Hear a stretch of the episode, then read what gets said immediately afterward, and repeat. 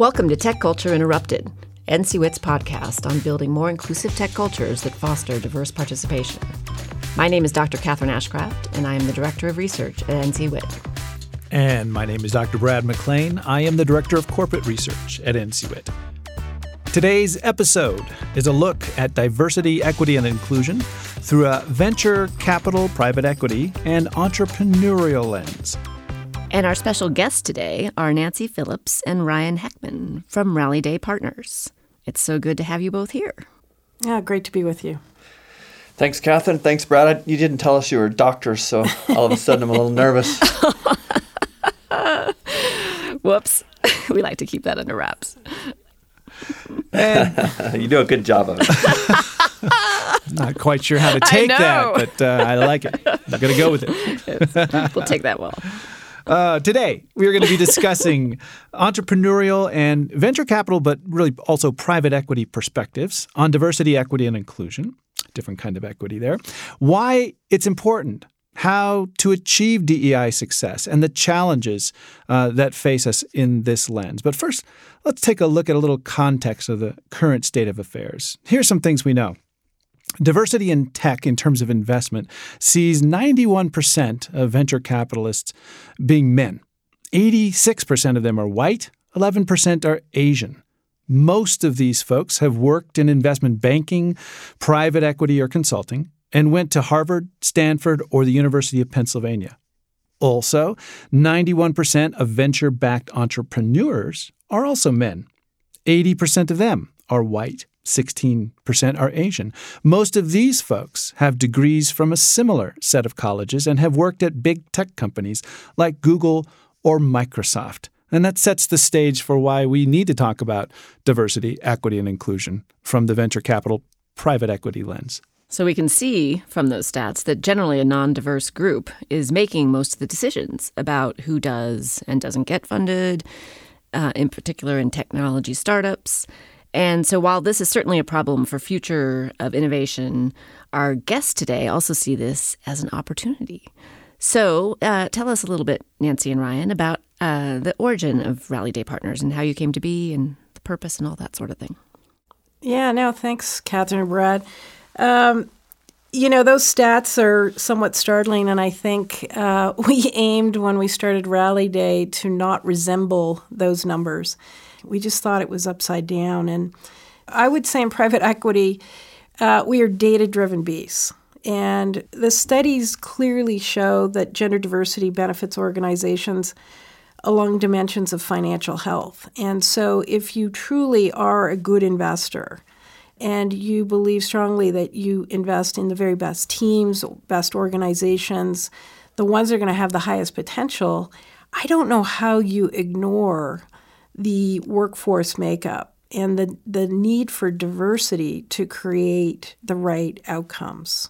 When we get to the nuts and bolts, what are the opportunities you see that you can do at Rally Day that other private equity firms are missing or haven't realized they can take advantage of it yet?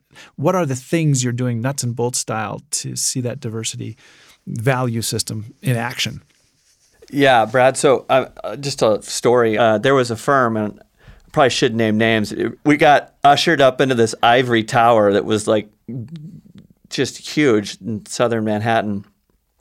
Uh, it took us like it took us like 45 minutes just to get, to get in, in the office. building. Yeah, yeah. yeah. and uh, you know, we were summoned into this room, and this woman gave us about 10 minutes, and they had an entire allocation of capital just for diverse PE and VC managers. Interesting. They gave us 10 minutes and then like ushered us out of the building. Um, and it was so disappointing to us. Nancy was actually proud of it because she's like, I don't want a, an allocation of capital from somebody who's just doing it because we have diversity on our team. We, Nancy has a view she wants to earn it the right way. And can you say a little bit more about what you mean about that? Maybe Nancy about the right way. I kind of looked at it as, are they are they truly working towards um, changing the system and therefore uh, wanting to invest in female led private equity firms because they understand the opportunity and why diversity uh, matters in terms of performance? Um, or was this a check the box? Mm-hmm. and uh, I got the sense this was a bit more check the box than being really purposeful. Um, and you know, listen, as uh, when I ran my business, I didn't want to be looked at as, gee, um, uh, I'm a female CEO. I look to see to be. I want to be the very best CEO I can be, and run my business in a way um, that has an, a competitive advantage in the industry. Uh, because it's not about hiring the very best talent from the best schools. It was about uh, assembling the very best and most effective teams. If I am the leader of, of an organization trying to secure some funding, what is it that I need to do to make myself attractive to Rally Day in particular that might be different from other venture capitalists? What is it you're looking for that says, I think this is an opportunity for us to advance DEI goals at the same time as um, our financial goals? We were very careful, it, yeah, in the formation of some of the questions that we created because. Uh, listen, we all know we have unconscious bias, and uh, we actually have an interesting approach to that in our in our day to day workings as a team as to how to shout out when we think bias has emerged in the room. Uh, but what we did was around this concept of how we evaluate our CEO founders is we have a very specific set of questions that we formulated regardless of, of who we're talking to. And um, that becomes an ability, creates an ability for us to really look from a single lens of um, whether it's a male or female or uh, whoever it may be, that we're able to take this standard approach to assessing um, who we may be investing in. Do you have examples of what some of those kinds of questions are, some of the ways they differ from the typical approach? Yeah, we just shared um, some of those questions with our a good investors. example under growth minded intellectual curiosity sort of are you a lifelong learner? Um, we, we're actually fascinated what podcasts people listen to and part of their more around their continuing their drive for continuing education. Um, how have they embraced their failures openly and gracefully? Um, are there reflections around those failures? Um, you know, the ability for a CEO founder to really articulate um, the differentiators within their business. And so, again, what we've tried to do is, is we've got 10, 10 or 12 attributes that we look for and have created this set of questions that are equally applied regardless of who is in the process. That's a that's a good point. You know, there's also something you said for being able to walk the talk you know, I often will be giving a keynote presentation, and I, to get it out of the way right away, I'll often say, is the middle aged white guy really going to stand up and talk to us about diversity, equity, and inclusion? And I say, yes, yes, he is, because uh, as a social scientist, that's what I study, but also as a member of the majority group in tech. Uh, I represent the, the, the, the demographic who has the most power to make change and who has the most changing to do. And so to front that and say, in order to be an advocate and an ally of diversity, equity, and inclusion, having to walk the talk, having to put action to it. How have you been able to do that with your own internal demographics? In, in my view, it, it, the, the people aren't broken. I think the system is, and I think we would point to that private equity simply has become a system and and how do we go fix the system? And you know, we look for advocates and allies in every corner to help fix the system. And, you know, as we came together as a partnership, it was very much let's go fix the system. And to your point, I think around where do we look? I mean, one of the problems in private equity is that typically it is a small pool. And so you have to be that much more creative and intentional around fishing in new pools. And so we spent a lot of time actually identifying um, and starting to build a list of some of these fishing holes uh, where diversity resides. Um, because there are plenty talented people out there. You have to just go find out where where they are, and so that's been part of a very purposeful approach in terms of our recruitment of how do we go about finding these places where diversity lives. Do you have advice that you would give to other um, people who are running into that same problem and looking for and where they might, how they might expand their pools? Yeah, exactly. I mean, I've, I've started with other private equity firms starting to build a, a list of locations and places and and uh, memberships and groups uh, that they can pursue, and I'm happy to share it. and so, um, happy to go through some of them. The Toigo Foundation is one, um, Latinx VC, All Raise. Uh, there's a multitude of them out there, and I think the more we share them amongst each other um, and make them more public, um, you know, ha- happy to support anybody who's who's looking for more diverse candidate pools. We have a tendency to solve this problem at the at, at the top of the pyramid. You know, there's this maybe you say as a as a public board we should have two minorities on a board, or you know, sort of just placehold this this topic or this objective. And the real the real action needs to happen at the bottom of the pyramid where it's more developing talent within diversity context. And and I would say, you know, on on those same lines, uh, you know, we talk a lot about the difference between mentorship and sponsorship at NCWIT, and I would I, I, would say this is about sponsorship. This is this is going to be um, both uh, men and women uh, really becoming sponsors within the industry to help women rise to managing partner. Um, you know, th- th- this is going to take uh, be a full assault. I I came from infrastructure, which was woefully underserved, and went into private equity, which is woefully underserved, and so our ability to truly um, get out there and spread the word that this is a phenomenal industry to be in. There is opportunity. Um, you know that there there is a place at the top for women in private equity. Um, is is all part of a broad effort. We can do our small piece, but I think we can be a force multiplier uh, by simply getting on talks like this, as an example.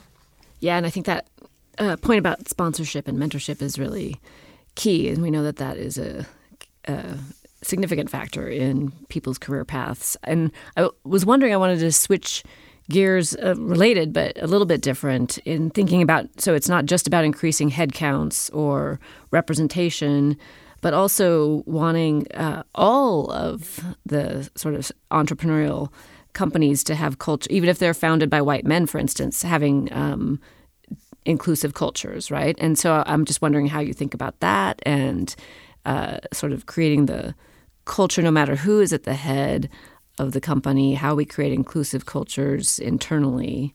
Yeah, and, and maybe what the what the role of private equity backers might be in promoting that. Well, look, there's going to have to be a few renegades that are going to plow some snow here early days and show that we can have diversity and inclusion goals and also win.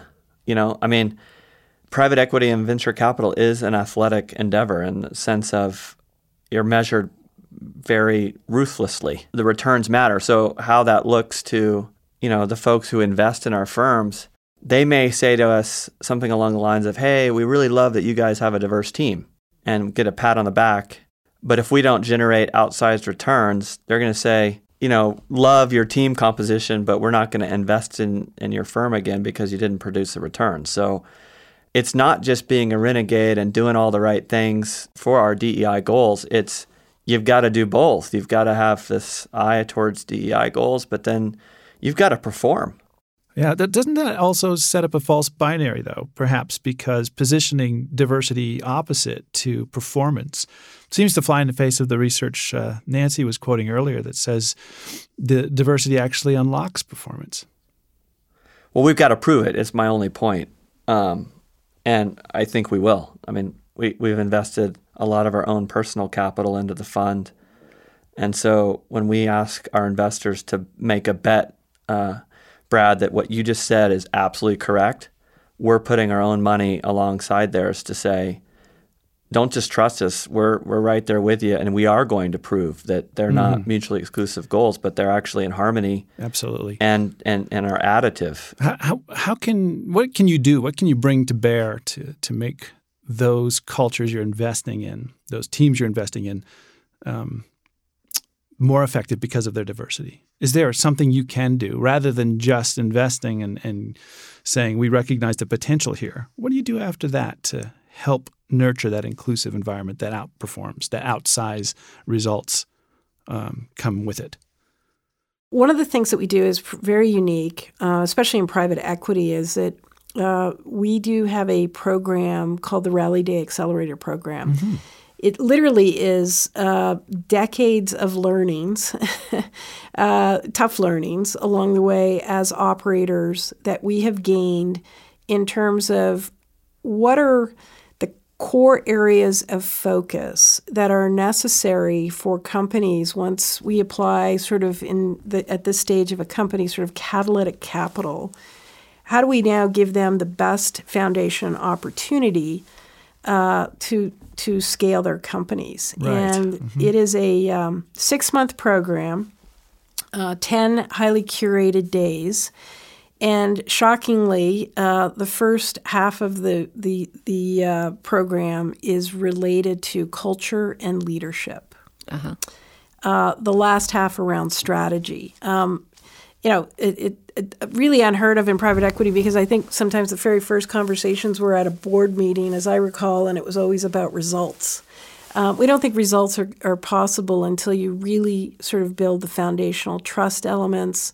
Um, you revisit your culture um, as an organization, reaffirm, and as part of that culture and leadership development, uh, we interlace um, the power of what it takes to collaborate and become a, a, a very strong team. And so we tend to lead less with authority and more with influence. Uh, you need to take a, a re-look at your culture and leadership and what the human capital strategy will be to allow you to reach the, your objectives. And in those first few days of that program where you talk about the importance of culture and developing a culture by design, what kinds of advice do you give them or what kinds of support or tips for doing that? I would highlight a few. Um, first of all, the board composition's pretty key, and we have a portfolio company actually based here in Colorado, and I mean we have every single uh, population represented on this board, and it wasn't necessarily that we asked them to do it, meaning we as the investor asked the executive team to do it, or that we set out to do it. It's that we invited and, and we're inviting as it relates to great people who want to contribute to building something very special. And it just so happens that white men are not the only ones that want to do that. Um, and so when it comes to board composition, that's an area that has you know significant leverage because the boards end up hiring CEOs, CEOs end up hiring their teams, and it can start from the top. So that's kind of top down.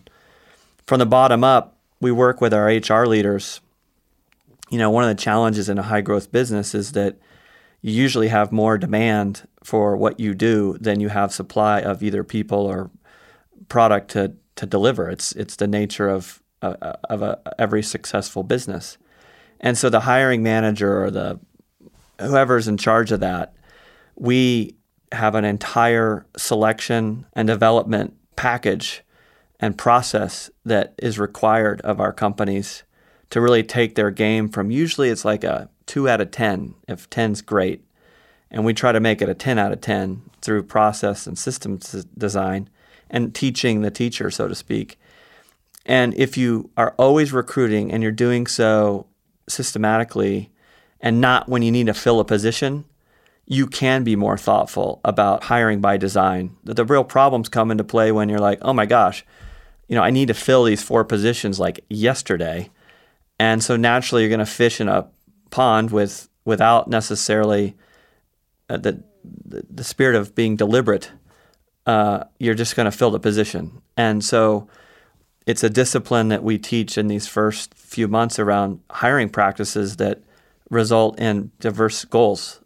So it's just a matter of not being in a hurry when you hire. Yeah, no, and it, in some cases it's it's small things, Catherine, which include, in my view, some of the most basics, which is blind screening. Gee, what a concept! Uh-huh. but how powerful it is in terms of, um, again, not having unconscious bias being brought into the hiring process. So very simple things that we can interject in the early stages of these investments, yeah. with a path towards continuing development. Yeah, and I think that's really important, that, especially that hiring in a hurry is a pattern we see often in tech, right? And that d- does get in the way mm-hmm. of challenging the status quo. It's one of the key barriers, and just uh, being able to be more intentional and thoughtful about that.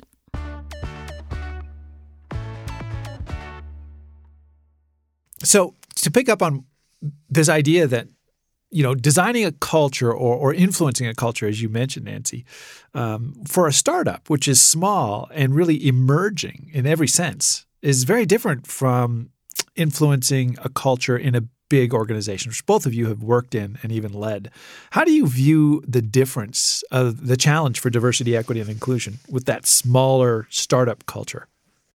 Yeah, no, there are differences and similarities. It's amazing. I think some believe when you're smaller, you have all the reason in the world to do it right from the very beginning. Um, and why wouldn't you? Versus, you know, as you get larger, you know, is it just that much more difficult to change? And sort of the uh, analogy of a speedboat in a harbor versus a battleship, right? you know, you should be able to move more quickly and and and you know be true to your vision and mission. I, I think sometimes what I've seen in small cultures and is the this this uh, the speed can actually be damaging. You know, this we we talked a little about this sense of urgency and urgency around hiring and you know, gee, I can't, you know, hire from a diversity and inclusion perspective or a diversity perspective because you know I can't afford it or I can't you know and there's the million reasons I don't have the structure in place and so I've seen sometimes at, at smaller um, firms uh, that that there's a real lack of commitment um, in those areas and I don't think there has to be I don't I don't think it's an either or and so, where we're investing specifically is more at this adolescent phase, not, see, yeah. not at a large scale. And so, at the adolescent phase, what um, I think there's a tremendous opportunity around is revisiting your culture. So, the culture that got you from startup to this adolescent phase uh, probably it doesn't mean it was a bad culture. It's typically a culture that um, is is developed based on firefighting and survival right. and you know kind of getting to the next stage and yeah. you know all hands on deck versus at this next stage i think there's the opportunity to pause to say what will get you to this next uh, th- this next level of scale and so this is where we intersect with the organizations that we invest in and as a way of kind of elevating some of those uh, like diversity and inclusion kinds of concerns or getting people to think about that more. Uh, do you have thoughts about, um, as a sort of a complementary approach to that, also uh,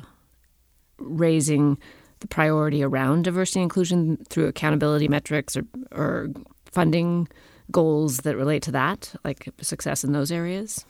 I believe that at some point we will see, without asking, uh, that the firms that we invest in will happily report in their dashboards, um, you know, what they are doing around DE and I, and um, you know, we we take the approach far more around enablement, uh, providing them uh, thoughtful questions, facilitation, uh, toolkits that they can leverage and utilize within their organizations. But it, it does start with an alignment of we are we are in uh, doing the work of building the highest performing companies, and if we are to do that, this is a core ingredient in achieving it.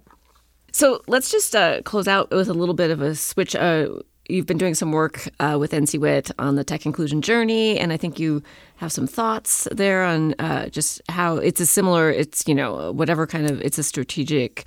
Uh, approach to building inclusive cultures, similar to many of the things you've been describing. And I think you have some thoughts on how this relates to a VC private equity context and can be useful or not. One of the first things we wanted to do when uh, we came together. We we every quarter as a firm we sit down and have a day of development. And um, one of the first ones we conducted was with NCWIT, and we had a session um, that uh, was on unconscious bias, and we uh, talked about the tech inclusion journey and uh, it, it's you know it was a phenomenal day. Uh, lots of great um, reinforcements, learnings, things that we operationalized almost immediately, as we always do when we we take great learnings away. We, we it's one thing to uh, spend a day learning; it's another to actually go, you know, put them into action and make them part of a system.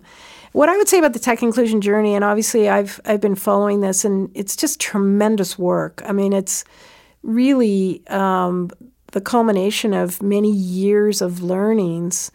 Um, and and trying to find a you know a way to actually create a system that allows organizations to operate more effectively. And as, as, we all know, it's it's not the people, it's the system. And so if we can fix the system and we can rely on a system to help support us um, and provide good practices, um, that is really a game changer in my view. And so as much as the tech inclusion journey was designed to change tech cultures um, and develop much more inclusive environments, um, I think it equally applies into venture capital or private equity. It's what we're all facing in a way to, um, you know, utilize the tools that NCWIT has so um, carefully curated over the years, um, research driven, uh, data driven. I think uh, is is is as I say, a real game changer. And so that brings us to the end of today's podcast. To learn more about building more inclusive cultures in tech, check out our Tech Inclusion Journey online platform. We designed this powerful tool for change leaders like you. Be sure also to check out our other podcast episodes on inclusive culture construction, wherever podcasts are found, or through our website at the National Center for Women in IT, which is ncwit.org, ncwit.org.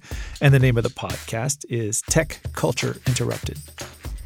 And big thank yous to our special guests today, Nancy Phillips and Ryan Heckman from Rally Day Partners, who are remoting in from Postmodern Company. It was so great to have both of you. We loved it, Catherine and Brad. That was a really great time, and thanks for having us. Thank you. It was great. And thank you to Coop Studios and Taylor Marvin, our sound engineer, Aaron Lasco and Eric Singer, producers, as well as Daniel Sproul, who created the theme music. And from NCWIT, the team here includes Lucy Sanders, our CEO, Terry Hogan, our CTO and president, Adrian Bradbury, and Sierra Kelly, who are our crack communication team, also designed our logo, and you, listeners and change leaders everywhere. Until next time.